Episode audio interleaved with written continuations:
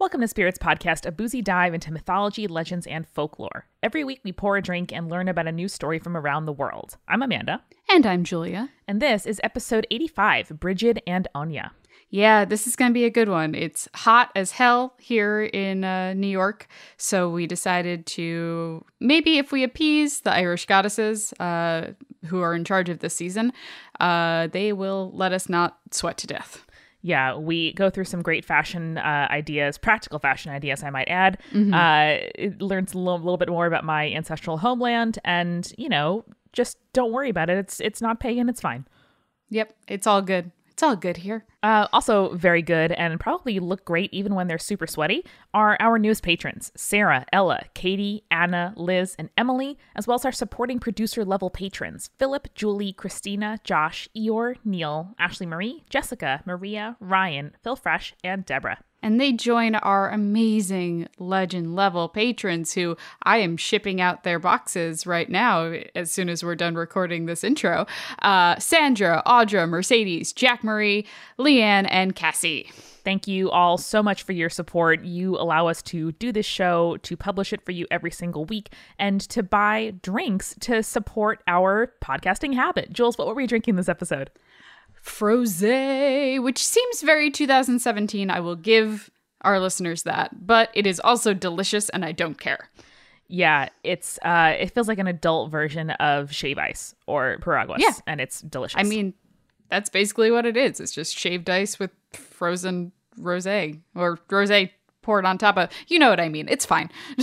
It's delicious. I also uh, actually made this like bourbon slushy for my Fourth of July barbecue last week, uh, where you basically have a bunch like iced tea, lemonade, and orange juice that you freeze together with some whiskey overnight, and then you let it sit on the counter for like twenty ish minutes before you serve it.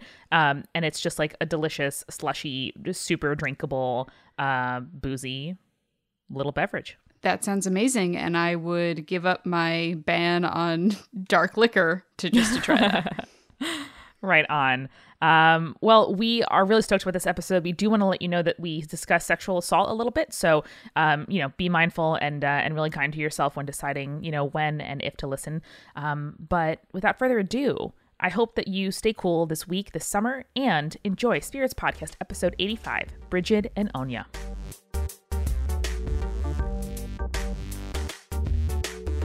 Amanda, it's summer. It's, it's summer. so hot. It's Julia, so, so, hot. It's hot so very hot. It's hot very very hot. Balls. And normally I'm very excited for summer, but it is hot as balls currently. So um I thought when I was writing this episode that we would be celebrating summer, but at this point I kind of don't want to. But um I do want to still celebrate some enthusiasm over two things that we both love, and that is summertime yeah. And Irish goddesses. Woohoo! I know, coming back around. Specifically, this episode, we are going to be talking about Brigid, the goddess of spring, fertility, healing, poetry, and smithcraft, as well as Onya, who is the Irish goddess of summer, wealth, and sovereignty. Um, all the things that I love. Good choices. I know. I'm. I do my best just for you. Uh, lots of uh, lots of Irish people are given like patron saint uh, medals, like saint medals uh, of either Saint Patrick or Saint Brigid. Often they'll like gender that based on the the kid if it's like for sure. your communion or your confirmation or something. Um, and I have a Saint Brigid medal, so I'm excited to learn more about the uh, the goddess. I think you're going to be very happy with that medal because she is pretty metal herself. Oh, wow! Syncretism pun. So we're gonna actually start with Brigid because you know spring goes into summer, and then we can finish with Áine. So Whoa, get to like idea. chronological. Wow. So first, Brigid, uh, her name means the exalted one, uh, and that is derived from a Proto-Celtic Briganti, which means high one. Um, I did do a lot of research for the pronunciation for this, so hopefully it's somewhat close to being right. Irish I can only hope. Don't add us. Don't, Don't at me. Please. Listen, I'm doing listen, my folks. best. Real talk for a moment. Uh, making this podcast is a labor of love. We hope it's going to be our jobs one day, but uh, we put our heart and souls into making it, editing it, posting it, uh, you know, promoting it, trying to get money, keeping all the stuff organized, answering your many beautiful emails and tweets and Facebook messages, and uh, we we do our very best. So when we get some when we get substantial things wrong, when you think we could be doing better, when we could learn something for the future, you know, we are happy to hear it in a nice way. But if we mispronounce a word that is never going to come up again in any other episode, um, trust that that someone's already told us. Love you. Bye. Yes. It also seems as though it might have come from a High German name called Burgund, and huh. the Sanskrit word Brihanti, which means high, and it's an epithet of the Hindu dawn goddess Ushas. So, I love when Sanskrit gets up in there. We always talk about Sanskrit shows up and you know it's a party. It's like the person it's, that shows up to your party with like gin and juice. Yeah, Sanskrit like, is like this is gonna be this is gonna be the night now. Yep. No, it's Sanskrit. When Sanskrit shows up, you know that things are gonna get crazy. Side note, uh, I got a like strawberry guava fruit juice, not carbonated, Ooh. just fruit juice, uh, from a poke place in my neighborhood the other day, and girl, it was adult high C. I want to add some gin and or vodka to that real bad. Pick some up for the next time I'm at your house, please. I sure will. According to the book of The Taking of Ireland, which is a collection of poems and prose that give the history of Ireland and the Irish from the world to the Middle Ages, uh, and it was compiled in the 11th century. So, according to all that, oh, uh, Brigid is the daughter of the Dagda, who is the father figure and god of fertility, agriculture, manliness, strength, and appetite. Not uh, even saying like strength, straight up manliness. strength straight also, up but like that's very funny. Yeah. Uh, and her mother was a mortal poet. So so hey, far so good. Yep. This sounds like self-insert fanfic, but I'm down this for it. Legitimately sounds like you. So um, it's already a really good start. Uh, she's said to have had two oxens, has the king of the boars and the king of the sheep. Just as like her friends, consorts? Yeah. So huh. she's just like out there keeping a bunch of livestock royalty, uh, which makes sense because she is the goddess of fertility and spring and whatnot. Yeah. Also, because of this, considered the guardian of domesticated animals. I'm getting some vibes of um, what was the older sister in Chronicles of Narnia? Uh, Susan. Susan. My head was saying Susan. Sarah. I'm getting some Susan vibes up in here. Mm-hmm.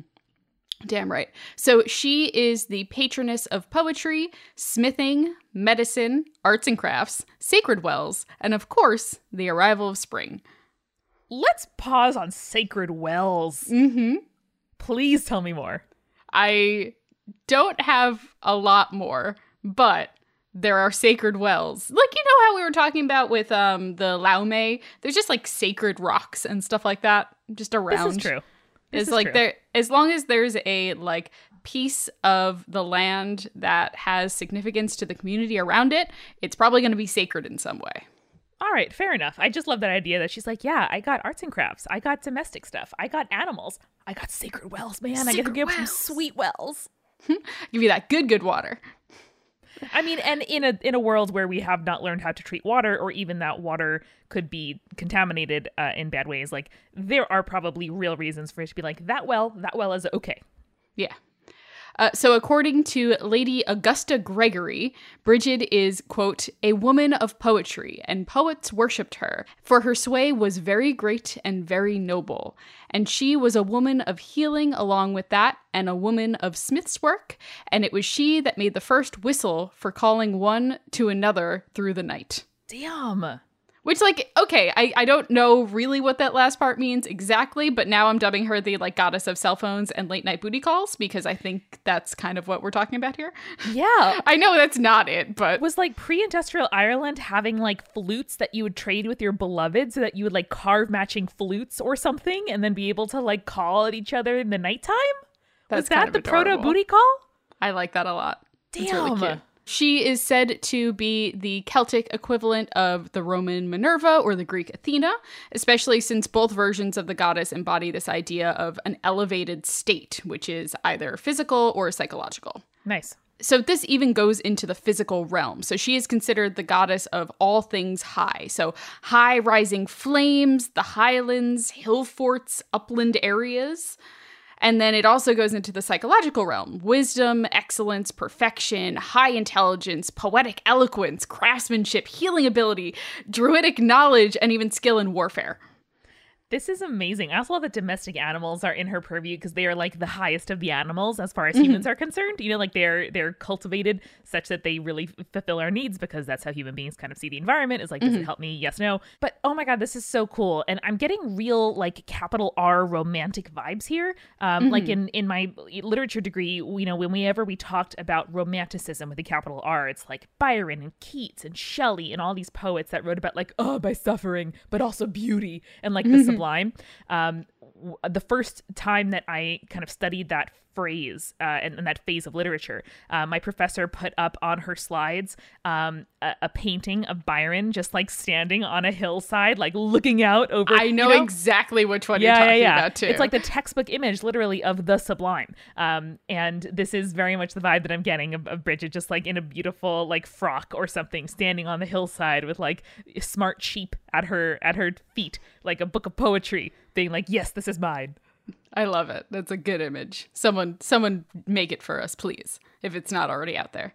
So she's the goddess of high things. It's the reason why she's called the exalted one or the high one. And I kind of like in my head I'm just like eh, she's the goddess of getting super high. It's just where my head went. Elevated states, man. Elevated states.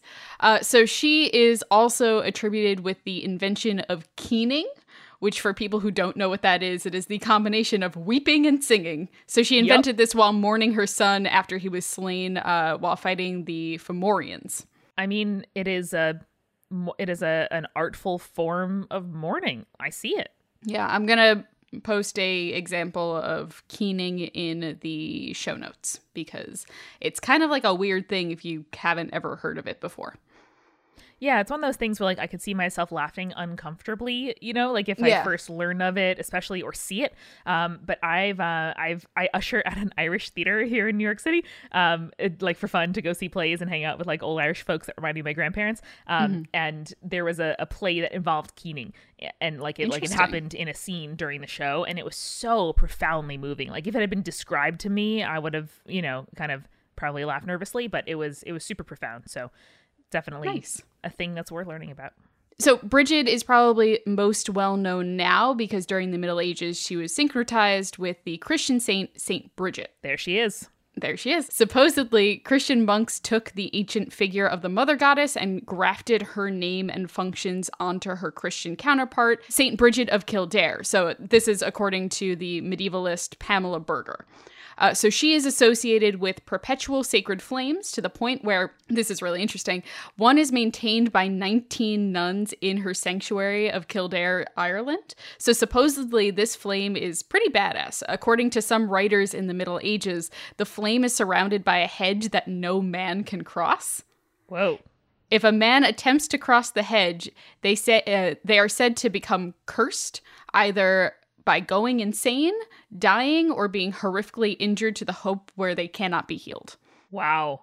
Yeah. That's amazing. And like not to be too heteronormative here, but I I love that this is like this is the the woman's man cave. Like this is where women can go to like fucking be chill for a minute and like it's quiet and no one needs me and there's no kids and there's no errands and there's no animals to be tended to and we can all like sit here and fucking read or nap or pray by the like fireplace. By the fireplace, it's pretty. There's a hedge. There's privacy. We can like undo our corsets. Like we can just be here for a minute. I like that. Uh, so this is actually extremely similar to Vesta or Hestia in Roman slash Greek mythology, and this kind of similar general worship of the hearth goddess. In the Roman Catholic Church, St. Brigid's Day is February 1st, which is the same day as the Gaelic day of worship for Brigid, the goddess. Uh, so this day was selected because it is the halfway point between the winter solstice and the spring equinox. Huh. Uh, another fun fact about uh, St. Brigid, which got me all excited, is that she is an expert dairy woman and brewer, and is said as one of her miracles to have turned water into beer. Hot damn! God, I didn't think she could get any better, and here we are. I know. Our final part is probably one of the my favorite things, and this actually got tweeted at us by listener Amy, which I didn't know about, and Amy kind of opened my eyes to it, and I was really excited about it. But several medieval biographies mention that some of her miracles, Saint Brigid's miracles, included divine abortions, described by sources as penance for sins and treated as relatively minor offenses. Huh. Wow, I don't even know how to wrap my head around that. Yeah. So let me tell you the story and then we can maybe discuss it a little bit more. Sure. All right. So in the story, St. Brigid is said to have become a nun because she was arranged to be married, but she refused and then prayed to God that her beauty would be taken away from her so that no man would want to marry her. They're not very clear, but apparently that works because she takes this newfound independence and she becomes a nun in order to work with the sick and poor. So the aforementioned miracle is outlined by Cogitosus, and uh, it occurred when a young woman had broken her vow of chastity. In some versions, it's a nun herself, uh, and became pregnant. And here's the direct quote from uh, the source Brigid, exercising with her strength of her most ineffable faith, blessed her caused the fetus to disappear without coming to birth and without pain. She faithfully returned the woman to health and to penance. Wow. Yeah. That is a lot. Mm-hmm. So, uh, was an Irish monk and a writer who lived about uh, 650. That was around where he was at. So, he was one of the monks of Kildare, and so he has the oldest written record of the light, uh, the life of Saint Brigid. Uh, and it's actually kind of a controversy because some people said that he might have actually been related to her. Really? In some way, like a cousin of some sort. So he is a he's supposed to be a um, contemporary with her. Wow. Well, this this obviously has a lot of like complex implications yeah. for Catholic theology, mm-hmm. especially you know when deciding to to sanctify somebody. Uh, you know, you, you like from what I understand, the church kind of like takes the you know some of their life and the sum of their their miracles and like d- decides how it goes uh, yeah and so it's like that's just such an interesting fact uh, or or claim that i that like it's one of those things that makes me realize that people in history were people also and mm-hmm. like people dealt with similar situations that we deal with now only with different or fewer resources um, and i i can't imagine the kind of like groundbreaking shit stirring you know like yeah. life defending um and altering kind of people like had to deal with stuff like this back then yeah it's it's really interesting and i kind of want to leave the implications of it sort of open-ended for our listeners but i think it's a really interesting fact and it's one that you can't really ignore about the goddess and about the saint because they're they're like so woven into the history of who they are Absolutely. And putting to the side uh, for a minute the kind of like uh, Catholic saint and Catholic implications, because I'm sure there is a lot there, and a lot of people yeah. have very strong opinions. Um, as a as a goddess, again, like everything about uh, Brigid kind of implies like mastery over nature. Whether it's mm-hmm. brewing, it's agriculture, it's you know arts and crafts, which is like elevating you know pr- uh, kind of raw materials to a, mm-hmm. a higher form, uh, domestic animals, things like that. Um, control over your reproductive cycle, control over, you know, things that would otherwise happen to you passively, like that is an elevation and an evolution too. So, yeah, it is very wow. Yeah, it's a lot there. There's a lot to unpack for sure. Now that we've settled up with spring, uh, let's head over to summer. I'm down. So summertime, summertime, Amanda. That is summertime Áine's in the time. City. Someone summertime. in a rush next to someone, someone looking pretty. Pretty. Excuse me, miss. I know it's not funny, but your perfume smells like your daddy's got money. Okay, sorry. my uh, my partner has not seen Hamilton or listened to it, uh, and yet that song is like verb verbatim a part of our vernacular now because I quote it so much. That's adorable. So, summertime, that is Áine's time. So, Áine's name derives from the word that means brightness or radiance, as well as splendor, glory, and fame.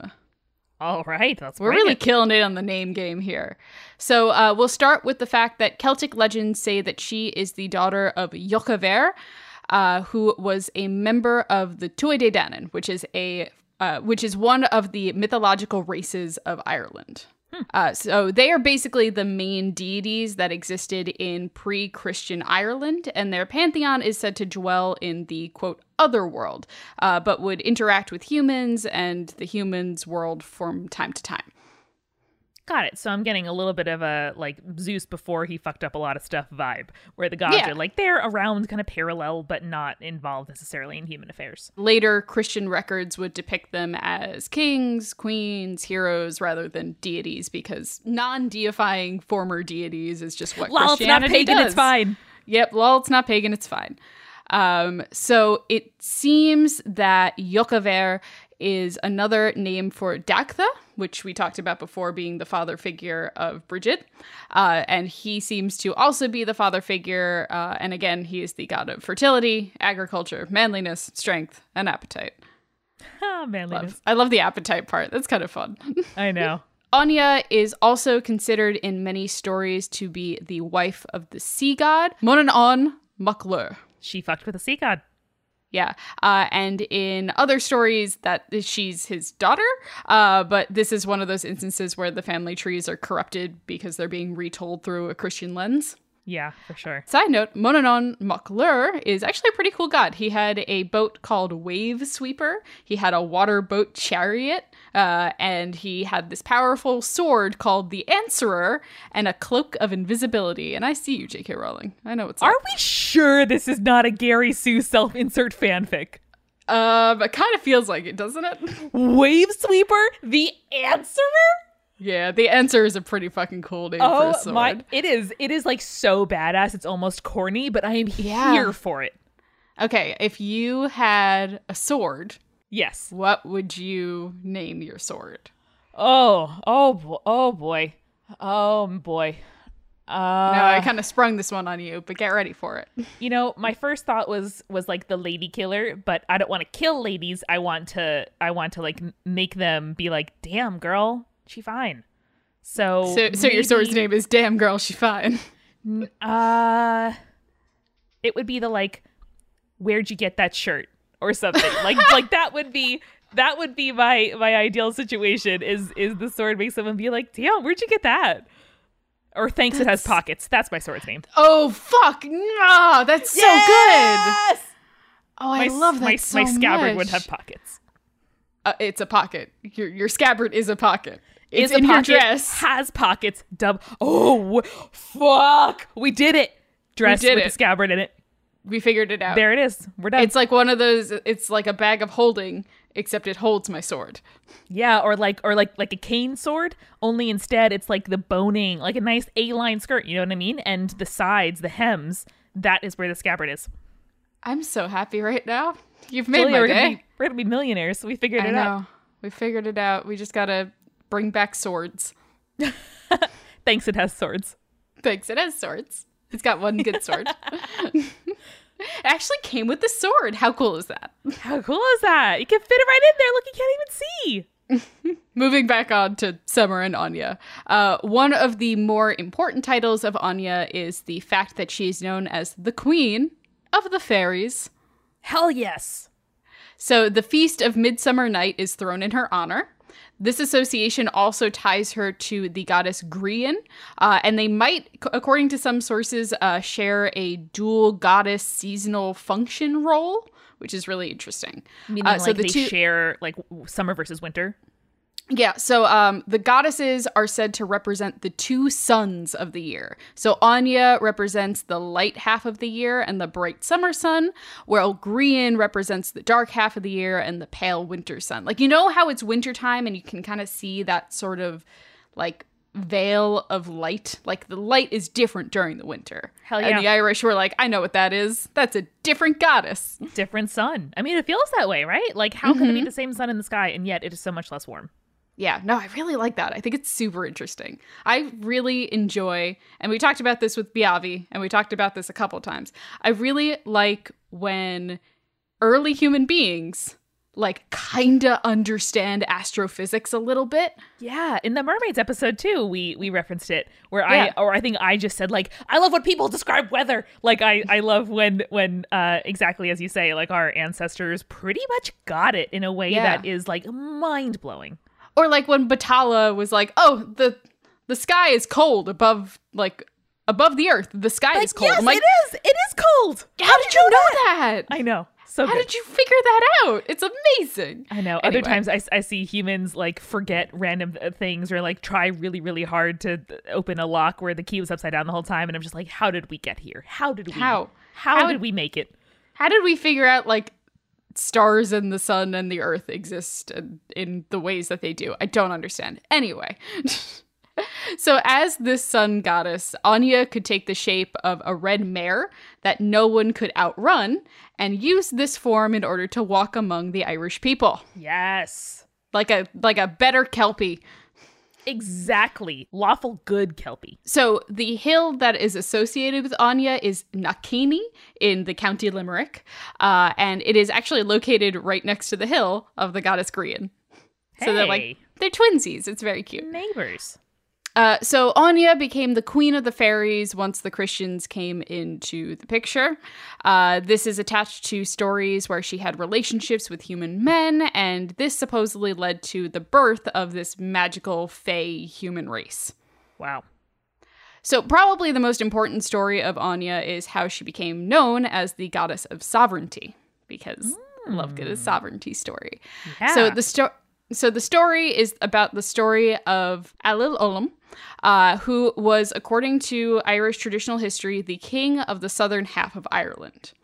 So in the story, he discovered that the grass in his fields just would not grow. And without the grass, there could be no cattle, and then his people would starve. Yeah. So he approached a druid who told him to go to Knockainey, which was then known as the Hill of Áine on uh, Samhain Eve. So the king did as he was told, but when he arrived on the hill, he became drowsy and fell into this kind of half sleep, during No. which he saw a vision of Áine. Never sleep on a fairy mound. Áine was so beautiful that the king was, quote, overcome with desire and hmm. forced himself upon the goddess. Don't do that. Just don't fucking do that. Like, so the assault ended only when Áine bit off Ailill's ear, earning him the moniker Olam, or one eared, because ancient Irish law dictated that only a quote, unblemished person could rule. By maiming him, Áine had rendered him unfit to be king, and in that moment became the embodiment of sovereignty, able to grant and remove a man's power to rule. Wow. This yeah, there's a some, lot like- of implications there.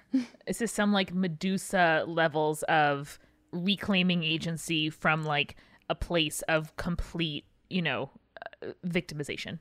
Yeah. Yeah, it's really, really interesting. Um, for the record, the descendants of Olam uh, also claim to be the descendants of Áine as well, again, because of that whole nonsense. Uh, there is another story in which Áine is the wife of a man called Gerald Fitzgerald. Ireland, okay. Uh, who is also known as the third Earl of Desmond, because why not? So he was an actual guy who lived between uh, 1335 and 1398 and was known as Gerald the Poet. Uh, adorable. He sounds British. What county was he in? I have no idea, but I think this is one of those instances where during that period the uh, British had invaded Ireland Yeah. and they were trying to create like claims to the land, which is why he's associated with an Áine story. Yeah, or he could be he could be natively Irish but was but had the like title of earl kind of imposed on him when the British came and was like this is mine now and we were like no no. Yeah, basically. Um, so in a version of the story, again, he rapes Áine rather than having a consensual marriage, uh, and she exacts revenge on him by turning him into a goose, and in some stories, killing and eating him. Wow. Yep. Uh, so this is supposed to be a retelling of the original story of Olam, but the retelling in this version is given a more French continental inspired twist with the goose ending. Because, you know, France, they just like turn people into birds and stuff like that. They love it. They love it. Russia loves their bird husbands and France loves their oops now your dinner goose. You're adorable. Uh, so this story is also said to have roots in the fact that uh, the Fitzgerald family was originally Norman, and in order to claim ties to Ireland, they invented this mythos, uh, being related to the goddess of sovereignty, in order to justify their leadership. This Yes. is like some early on, like uh, doctorate, like Sun King bullshit. You know what I mean? Yeah, and my actually my mind flashed right away to kind of like corporate culture because in the giant investment banks like the one where i started my career uh, they frequently like buy other companies all the time. And there are people who work in the like acquisitions department of giant corporations whose job is to think about like meshing corporate culture. And how do you talk to the employees? How do you like spin that story to the public? And that idea of like inventing narrative and finding provenance and like in you know inventing um, a way that these two things can peacefully coexist reminds me exactly of this where some people sat around in you know a, a like palatial you know sub chamber in mm-hmm. France and and said like okay well how can we you know soothe this transition and make this as smooth as possible? Uh and humans are going to human. And I think that's really interesting because when you consider Irish mythology as a whole and you consider the movement from pre-Christian mythology to Christian mythology, this like becomes such a powerful play in their book is taking one thing that they like and has benefits and instead of turning it evil like we see a lot of times like the lol it's not uh, it's not pagan it's fine um, we see them turn it into something that they can use in order to dominate the culture. You know what i mean? Yeah and in a uh, you know in a more serious note like that is gaslighting. Like it's you know psychologically abusive yeah. to use something some kernel of truth about a person um, or a culture or whatever and and use that as like the the grit in the in the oyster to like make a pearl. Yeah. Um and like kind of finishing up uh, this episode with a little bit more discussion. Um, mostly, I like the idea that our Western god and goddesses like can cross over with each other. So we see a lot of the same stories because either they're spreading to people like from another source, or we're just seeing people having similar human experiences. And I like that when that's the case because there's always these things that are quite specific to a region uh, that they're coming from. So, like in the case of Brigid being similar to Athena and Minerva, but because she has such like this very regional specific thing, she has like control over the highlands. She invented keening. It reminds me of this thing that I used to like talk about when I was doing food writing a lot. It's called terroir. It's the taste of place.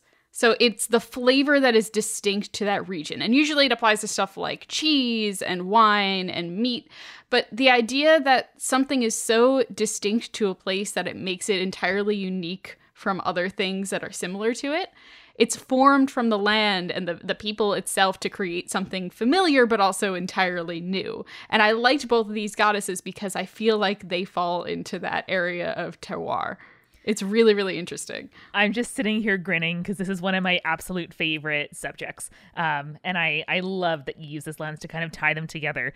Um, you know, as a, a person, I, I, felt like I was really raised on the internet, you know, and mm-hmm. uh, I think both of us had this experience of, you know, finding um, communities online and like seeing parts of ourselves, discovering parts of ourselves that we couldn't kind of get out elsewhere online. Maybe me a little more than you because you like played outside and stuff. Um, yeah, sometimes a little bit. um, but I like rediscovered when I went to college the fact that like I was from a place and I lived in a place and those places weren't just like the, you know, the like where all my clothes were before I traveled somewhere else. Um or my like meat space when I was not, you know, living my life online, but there were positives to that. And like there are things that are true of like our hometown and our upbringing that aren't true of others. And like i kind of learned to appreciate those things when i like traveled a little bit and studied abroad and like lived outside of, of our hometown.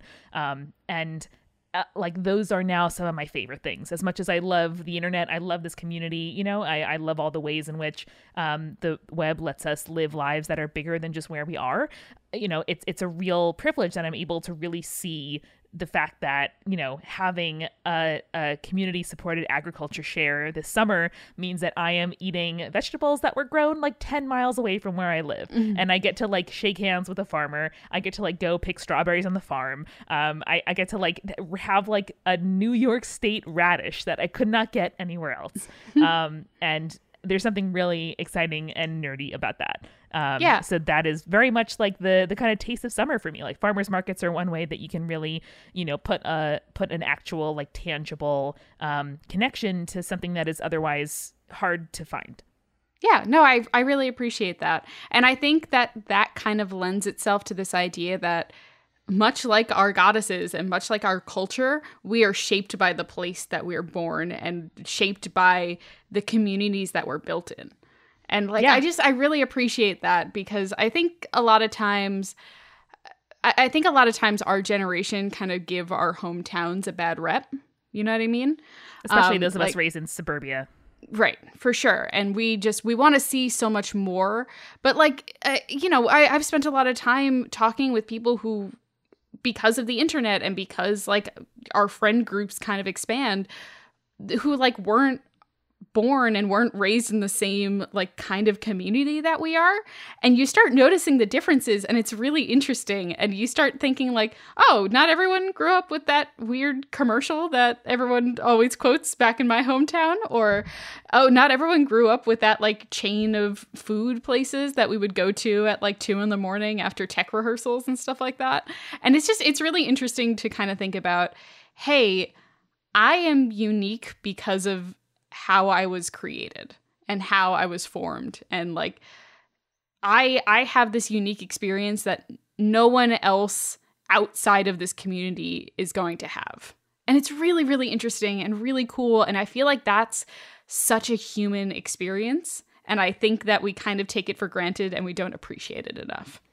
Yeah, and like, you know, this is uh this is sappy, but one of the the great joys of my life is having a friendship with you and with Jake and with my brother and sister um, and my other little brother, all of them. Um, because you, you know, the the five of you like understand me and my origin in a way that no one else does. Like, not my other friends of 10 plus years, like, not my partner, not people who grew up outside of where we grew up. Um, and you know, we kind of often say that like you and I are uh, kind of each other's like only close friend from our, mm-hmm. you know, kind of uh, uh, upbringing in elementary school and all of that. But I'm so glad that I have you because um, as much as like, you know, I tried for a while to distance myself from that past. Like there are ways in which our our hometown, you know, is messed up and has stuff to learn and there are you yeah. know ways that we try to better ourselves and to unlearn um, you know some of the the patriarchy and racism and homophobia and heteronormativity that we were raised in um, but like that is that is the flavor of life and like as as you know it's not going to go away and uh all we can do is like make peace with where we came from and decide what we want to keep, decide what we want to toss. Uh, be like, well, it's not pagan, it's fine. Um, and and I don't know. I'm I'm I'm really glad to have you, and I'm really glad to have this through line of friendship, um, so that we can always kind of some part of us like resonates in the matching part of each other that shares that terroir, terroir. I don't know how to pronounce terroir. word. Terroir. it's weird in French. It's fine. Um, I appreciate you, and I appreciate you having in my life, and I'm definitely not crying right now. It's totally fine. Um, oh, babe. But I'm I'm just glad that like the way that we were raised and the people that we became worked so well with each other. And I'm glad yeah. that we get to do this project and it makes me really happy.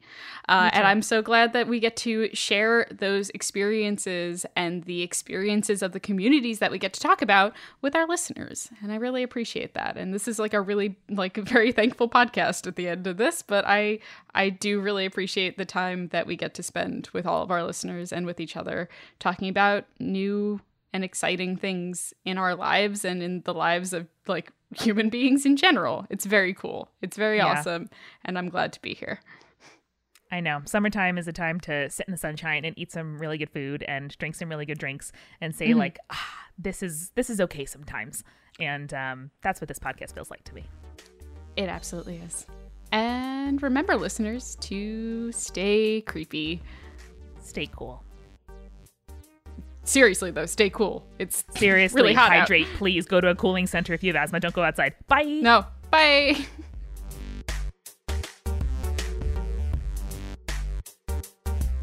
Spirits was created by Amanda McLoughlin, Julia Schifini, and Eric Schneider, with music by Kevin MacLeod and visual design by Allison Wakeman. Keep up with all things creepy and cool by following us at Spirits Podcast on Twitter, Instagram, Facebook, and Tumblr. We also have all of our episode transcripts, guest appearances, and merch on our website, as well as a form to send us your urban legends at spiritspodcast.com. Join our member community on Patreon, patreon.com slash spiritspodcast for all kinds of behind-the-scenes stuff. Just $1 gets you access to audio extras with so much more available too. Recipe cards, director's commentaries, exclusive merch, and real physical gifts.